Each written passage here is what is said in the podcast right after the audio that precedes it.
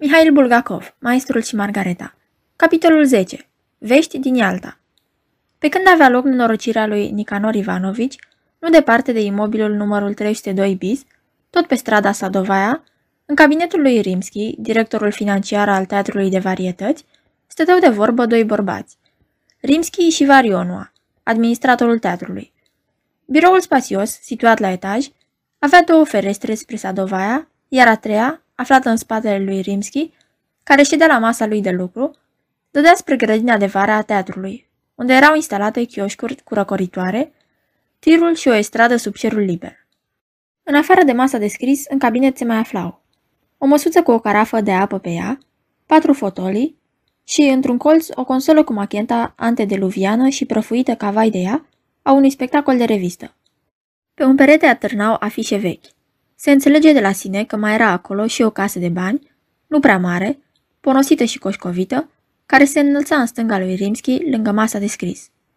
De dimineață, directorul financiar se afla într-o proastă dispoziție, în timp ce Varionoa, din potrivă, era plin de însuflețire, activ și deosebit de agitat.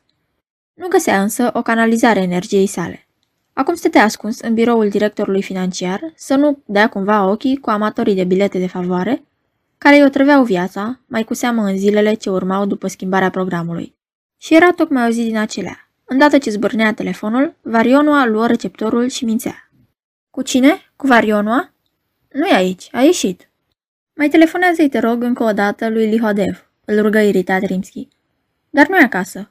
L-am trimis pe Corpov până la el. Nu e nimeni în tot apartamentul. Tiu, drace! Și era printre dinți Rimski, țăcănind la mașina de calculat. Ușa se deschise și un plasator al teatrului târâ înăuntru un maldăr gros de afișe suplimentare, proaspăt tipărite. Pe o foaie de hârtie verde, cu litere roșii de o șchioapă, era tipărit. Astăzi și în fiecare seară, la teatrul de varietăți, în afara programului, profesorul Oland. Ședințe de magie neagră cu dezvăluiri totale.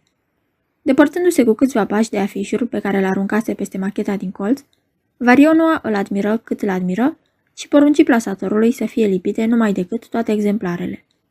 E bun, frapant, își dedu cu părerea Varionoa după plecarea plasatorului.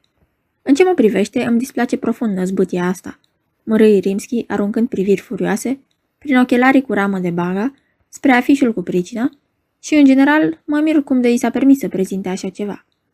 Nu, Grigori Danilovici, n-ai dreptate. Este o inițiativă foarte subtilă. Tot hazul va fi dezvăluirea. Nu știu, nu știu. Găsesc că nu are niciun haz. Și întotdeauna el trebuie să născocească ceva de felul ăsta. Măcar să ne-l fi arătat pe magician. Tu l-ai văzut? De unde l-o fi pescuit, naiba știe. Se constată că nici Variono nu-l văzuse pe magician. În ajuns, Teopa năvălise, ca un nebun după expresia lui Rimski, în biroul directorului financiar, cu ciorna contractului gata scrisă, dăduse dispoziție ca textul să fie transcris numai decât pe curat, iar lui Oland să-i se achite banii. Magicianul o ștersese și nimeni în afară de Steopa nu-l mai văzuse la față. Rimski se uita la ceas. Era două și cinci. Și se înverșuna de-a binele. Cum să nu te înverșunezi? Lihodev telefonase pe la 11, spunând că va veni peste o jumătate de ceas. Și nu numai că nu venise la teatru, dar dispăruse și de acasă. La mine treaba stă pe loc, aia e, măria furios Rimski, arătând cu degetul un munte de hârtine semnate. Să nu fi nimerit ca Berlioz sub tramvai, zise Varionoa, ținând la ureche receptorul, în care răsunau niște semnale joase, prelungite și fără speranță. Bine ar fi, zise printre dinți Rimski abia auzit. În aceeași clipă, în cabinet intră o femeie, cu jachetă de uniformă, fustă neagră, cu șapcă pe cap și pantofi sport în picioare. Din geanta pe care o purta la brâu, femeia scoase un pătrățel alb și un caiet, întrebând. Unde-i varietul? Aveți un super fulger. Semnați de primire. Varionua puse o înfloritură indescifrabilă în caietul femeii și, îndată ce ușa se închise după ea, desfăcu pătrățelul. Citi conținutul, clipi din ochi și întinse telegrama lui Rimski. Avea următorul conținut. Ialta, Moscova, varietăți, stop, astăzi, 11.30, miliția judiciară, prezentat, șaten, cămașă de noapte, pantaloni, desculț, alienat, recomandat, lihodev, director, varietăți, stop, telegrafiați, fulger, miliția judiciară, Ialta, unde director, lihodev, stop. Bonjour, exclamă Rimski, adăugând. Încă o surpriză. Falsul Dimitrie, făcu haz de necaz Varionoa și spuse în receptor. Telegraful? Cont Teatrul de Varietăți. Primiți o telegramă super fulger. Alo, e alta miliția judiciară. Director Lihodevaici, stop director financiar Rimski. Fără să facă vreo legătură cu înștiințarea privitoare la impostorul din Ialta, Varionua se apucă din nou să-l caute pe Lihodev la telefon, pretutindeni, și, bineînțeles, nu-l găsi. Tocmai în momentul când Varionua, ținând în mână receptorul, chipzuia unde să mai sune, își făcu apariția femeia care adusese prima telegramă și în mâna administratorului un nou pătrățel. Despăturindu-l grăbit, Varionua a citit conținutul și scoase un fluierat. Ce mai e?" întrebă Rimski, tresărind nervos.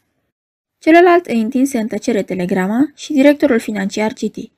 Implor dați crezare, stop, aruncat Ialta, hipnoză, Walland, stop, telegrafiați Fulger, miliția judiciară, confirmarea identității, stop, Lihodev. Stând cap lângă cap, cei doi recitiră telegrama, după care rămase rătăcuți, uitându-se unul la celălalt.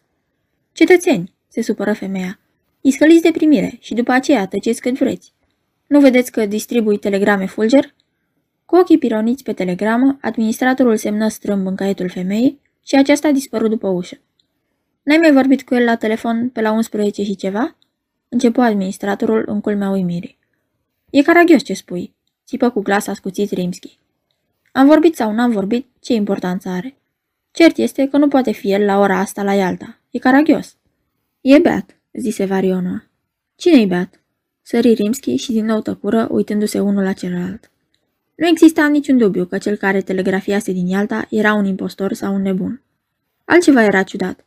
De unde îl cunoștea mistificatorul din Ialta pe Oland, abia sosit în ajun la Moscova? De unde știa el că Lihodev ar avea vreo legătură cu Oland? Hipnoză, repetă Varionua cuvântul din telegramă. De unde știe el de existența lui Oland? Clipi din ochi și deodată țipă pe un ton hotărât. Nu, e o aiureală, o aiureală. Unde o fi tras el acest Oland, lua la dracu să-l ia? Se interesă Rimski. Varionul a cerut agenția Inturist și, spre profunda amirare a lui Rimski, îl înștiință că Oland a tras la locuința lui Lihodev. Varionul a format apoi numărul de telefon al lui Lihodev și rămase îndelung să asculte semnalele joase din receptor. Printre aceste semnale, de undeva de departe, rosnă un glas apăsat și sumbru care cânta. Refugiul meu sunt stâncile golașe.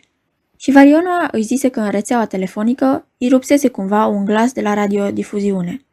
Acasă la el nu răspunde nimeni, zise Varionoa, punând receptorul în furcă. Sau să mai încerc. Nu termină fraza. În ușă se ivi aceeași telegrafistă și amândoi, atât Rimski cât și Varionoa, se ridicară în întâmpinarea ei. Femeia scoase din geantă o fițuică, de data asta nu albă, ci închisă la culoare. Devine interesant, strecură printre dinți Varionoa, petrecând-o pe telegrafistă care se îndepărtase grăbită. Rimski puse cel din tâi stăpânire pe misivă. Pe fondul întunecat al hârtiei fotografice, se reliefau limpede rândurile scrise de mână. Dovadă scrisul meu, semnătura mea, confirmați telegrafic, fulger, stop, puneți Oland observație secretă, stop, Lihodev. În decurs de 20 de ani de activitate în sectorul teatral, Varionu a văzuse de toate, dar aici simți că mintea îi se încetoșează și nu izbuti să articuleze nimic, în afară de expresia banală și stupidă pe deasupra. Nu se poate. Rimski reacționa altfel. Se ridică, deschise ușa și răgni, adresându-se curierei care ședea pe un taburet. Nu dai drumul nimănui, doar la poștaș. După care încuie ușa cu cheia. Scoase apoi din sertarul mesei un malder de hârtii și începu să confrunte literele groase, înclinate spre stânga, ale fotogramei cu cele din rezoluțiile lui Steopa și scăliturile sale cu înflorituri în spirală. Varionul stătea aproape culcat peste masă și Rimski îi simți răsuflarea dogoritoare lângă obrazul său. Este scrisul lui, declară în cele din urmă convins directorul financiar, iar Varionua repetă ca un ecou. Al lui. Uitându-se cu atenție la Rimski, administratorul fu izbit decât se schimbase la față. Directorul financiar, slab și așa, se uscase parcă și mai mult și chiar îmbătrânise, iar ochii lui, încadrați în rama de baga, își pierduseră obișnuita expresie răutăcioasă, reflectând acum nu numai neliniștea, dar și tristețea. Varionua procedă întocmai cum procedează omul în clipele de profundă uimire. Dădu o tură prin cabinet, de vreo două ori, își avântă brațele spre tavan, care stignit, bă un pahar de apă, cam gălbuie, din carafă, exclamând într-una. Nu pricep, nu pricep. Rimski se uita la fereastră și se gândea la ceva cu încordare.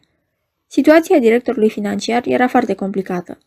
Se cerea ca, pe loc, fără să se urnească din acest cabinet, să găsească explicații obișnuite, firești, pentru niște fenomene neobișnuite. Cu ochii mijiți, directorul și-l închipui peste opa în cămașa de noapte, desculț, suindu-se astăzi, pe la ora 11 și jumătate, într-un avion ultra-rapid, și apoi tot pe el și tot pe la 11 și jumătate, stând în ciorapi pe aeroportul din Ialta. A dracului poveste. Poate că astăzi altcineva și nu Steopa vorbise cu el la telefon din apartamentul acestuia? Ba era Steopa. Să nu recunoască el glasul lui Steopa? Și chiar dacă astăzi n-ar fi fost Steopa la telefon, ieri pe înserat, venise din cabinetul său, chiar în acest birou, cu contractul acela idiot, enervându-l pe Rimski prin superficialitatea lui. Cum a putut să plece cu trenul sau cu avionul, fără să sufle o vorbă la teatru? Chiar dar fi plecat în ajun. N-ar fi fost la alta astăzi la amiază. Sau poate totuși ar fi ajuns. Câți kilometri sunt până la Ialta? întrebă Rimski. Varionua se opri din alergat și zbieră. M-am gândit. M-am gândit și eu. Până la Sevastopol sunt vreo 1500 de kilometri pe calea ferată. Mai pune și vreo 80 de kilometri până la Ialta.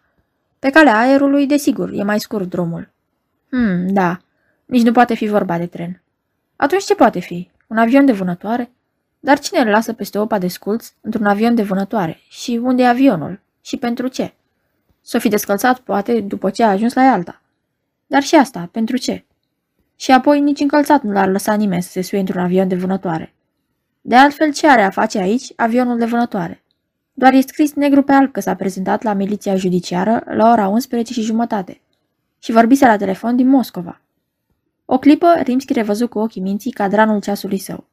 Căuta să-și amintească unde erau acele. Nemaipomenit. Telefonase la 11 și 20. Cum vine asta? Dacă am presupune că, imediat după convorbirea lor, Steopa s-a repezit la aeroport, a ajuns acolo în 5 minute. Să zicem, ceea ce, întreagăt fie spus, de asemenea este imposibil. Reiese că avionul, decolând în aceeași secundă, a parcurs în 5 minute peste 1000 de kilometri. Înseamnă că avionul zboară cu o viteză de 12.000 de km pe oră. Exclus. Așadar, Steopa nu-i la alta. Ce rămâne? Hipnoza? Nu există niciun fel de hipnoză pe lume care să arunce omul la vreo mie de kilometri de locul unde se află. Va să zică îi se năzare lui că e la Ialta? Lui poate îi se năzare, dar atunci și miliției judiciare din Ialta îi se năzare?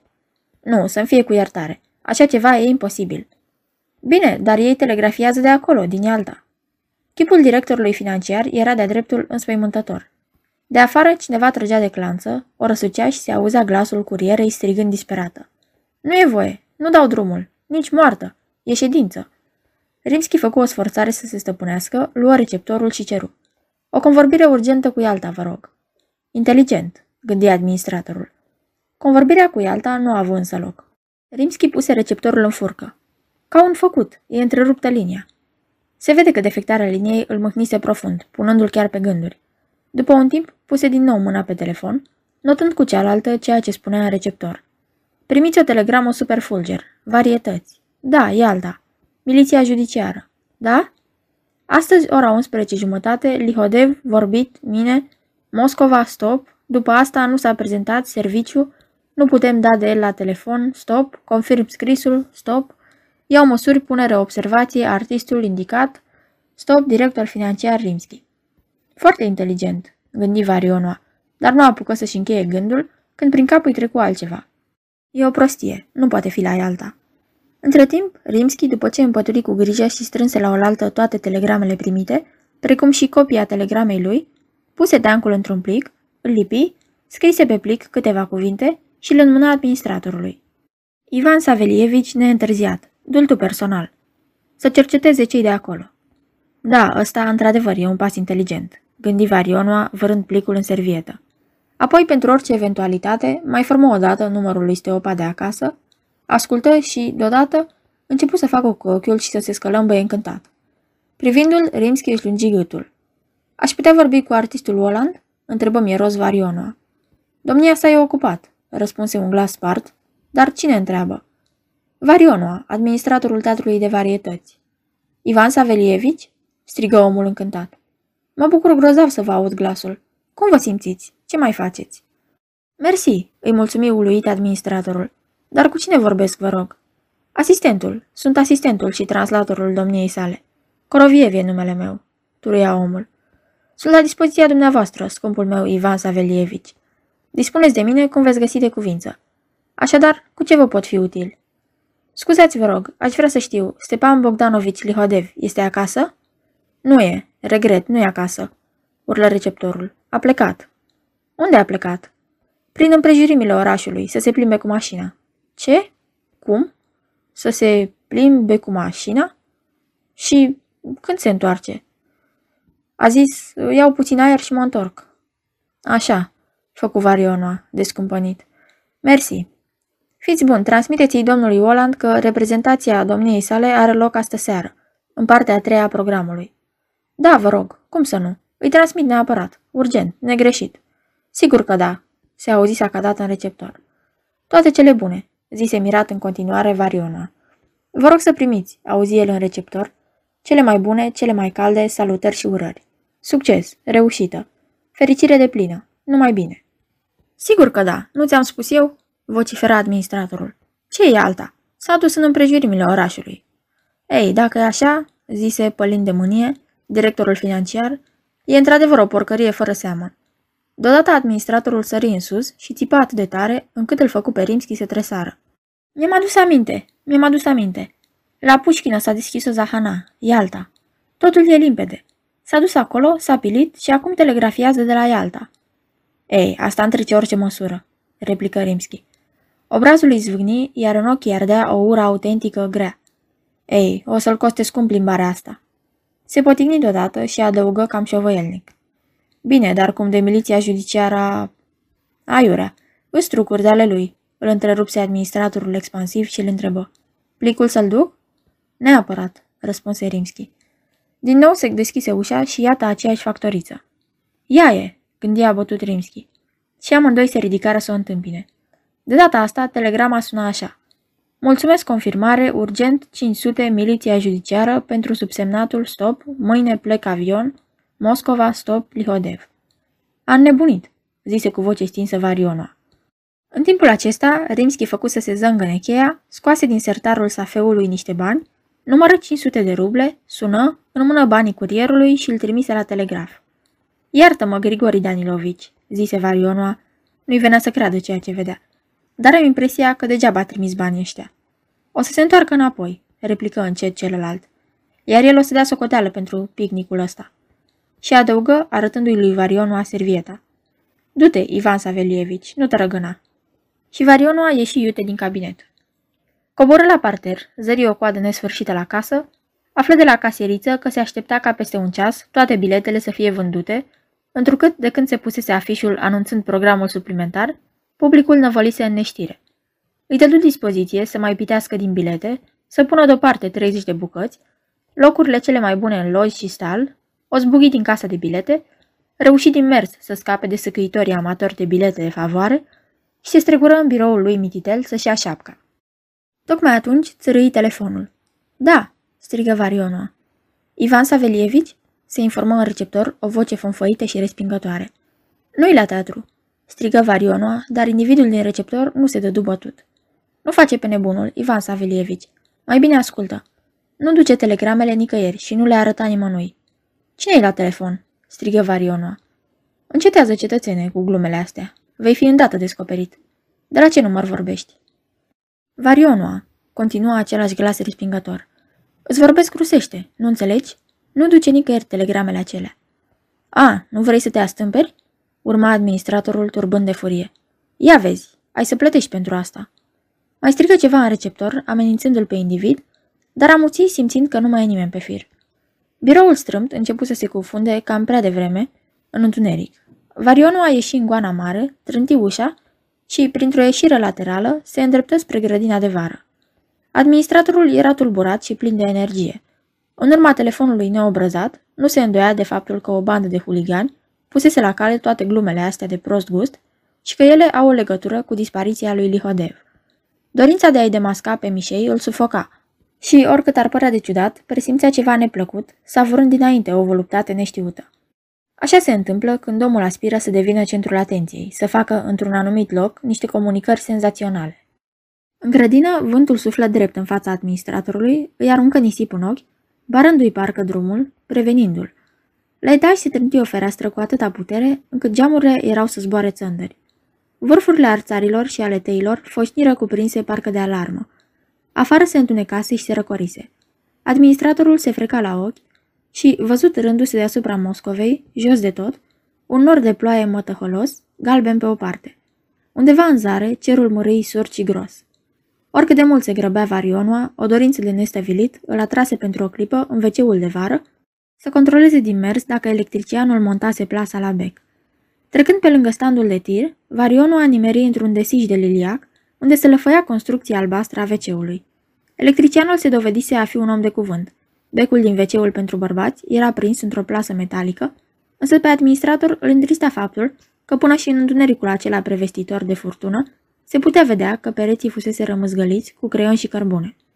Ei, ce înseamnă Începu administratorul când, deodată, auzi în spatele lui un glas, ca de motan, turcând. Dumneavoastră sunteți, Ivan Savelievici? Varionul a tresări, întoarse capul și văzu în fața lui un grăsan scund, după cum mi se păru, cu o mutră de motan. Da, eu sunt, răspunse ostil Varionul. Îmi pare foarte bine, foarte bine, zise grăsanul motaniform cu glas pițigăiat și, brusc, făcându-și vânt, îl pocni pe Varionul peste ureche cu atâta putere încât șapca zbură de pe capul administratorului și dispăru fără urmă în orificiul wc Lovitura dată de grăsan făcu să se reverse pentru o clipă în încăperea wc o lumină tremurătoare, iar cerul răspunse cu un bubuit puternic. Apoi, lumina aceea mai scânteie odată și în fața administratorului apăru un al doilea individ mărunțel, dar cu umeri de atlet, cu părul roșu ca para focului, cu albeață la un ochi și un singur colț în gură. Acesta, fiind se vede stângaci, îl pocni pe administrator peste cealaltă ureche. Din nou bubui cerul drept răspuns și peste acoperișul de lemn al veceului începu să se răpăie ploaia. Ce doriți, Tov?"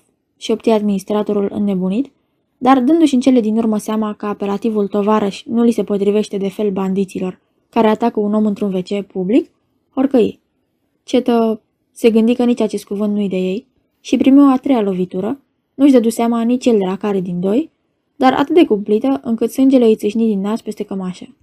Ce ai în servietă, parazitule?" strigă strident cel care semăna cu un motan. Telegramele? N-ai fost avertizat la telefon să nu le duci nicăieri? Te întreb. Am fost avertizat, se bâlbâie administratorul. Și tu te-ai grăbit să le duci? Dăm cu ace servieta, netrebnicule. Îl luă în primirea al doilea, glasul fonfăit de la telefon, smulgând din mâinile tremurătoare ale lui Varionoa servieta cu telegramele. Cei doi îl apucară pe varionul de brațe și îl târâră afară din grădină, pornind cu el în galop spre Sadovaia. Furtuna se dezlănțuise năprasnică și voile de apă se prăvăleau urlând și voind în gurile de canal, pretutindeni se umflau, ridicându-se adevărate talazuri, de pe acoperișuri ploaia se revărsa peste burlane și streșini, din curți alergau torente înspumate. Nici un suflet viu nu rămăsese pe Sadovaia și n-avea cine să-i sară în ajutor lui Ivan Savelievici să-l scape. Sărind peste șuvoaie tulburi, luminați în răstimpuri de fulgere, bandiții îl târâră într-o secundă pe administrator, aproape sfârșit, până la casa cu numărul 302 bis, se năpustiră cu el pe poarta boltită, unde stăteau lipite de zid două femei de sculțe, care țineau ciorapii și pantofii în mâini. Apoi ticăloșii se repeziră pe scara a șasea și Varionoa, gata să-și iasă definitiv din minți, fu urcat până la etajul 4 și aruncat pe podea, în vestiarul cam întunecat, pe care îl cunoștea perfect, din apartamentul lui Stepan Lihodev. Apoi, cei doi tâlhari pieriră, iar în locul lor răsări o jună roșcată, goală pușcă, cu ochii scânteind fosforescent. Variona înțelese că ăsta era lucrul cel mai cumplit din toate câte îi se întâmplaseră până atunci și gemând se retrase la perete. Juna se apropie, se lipi de administrator și și așeză palmele pe umerii lui.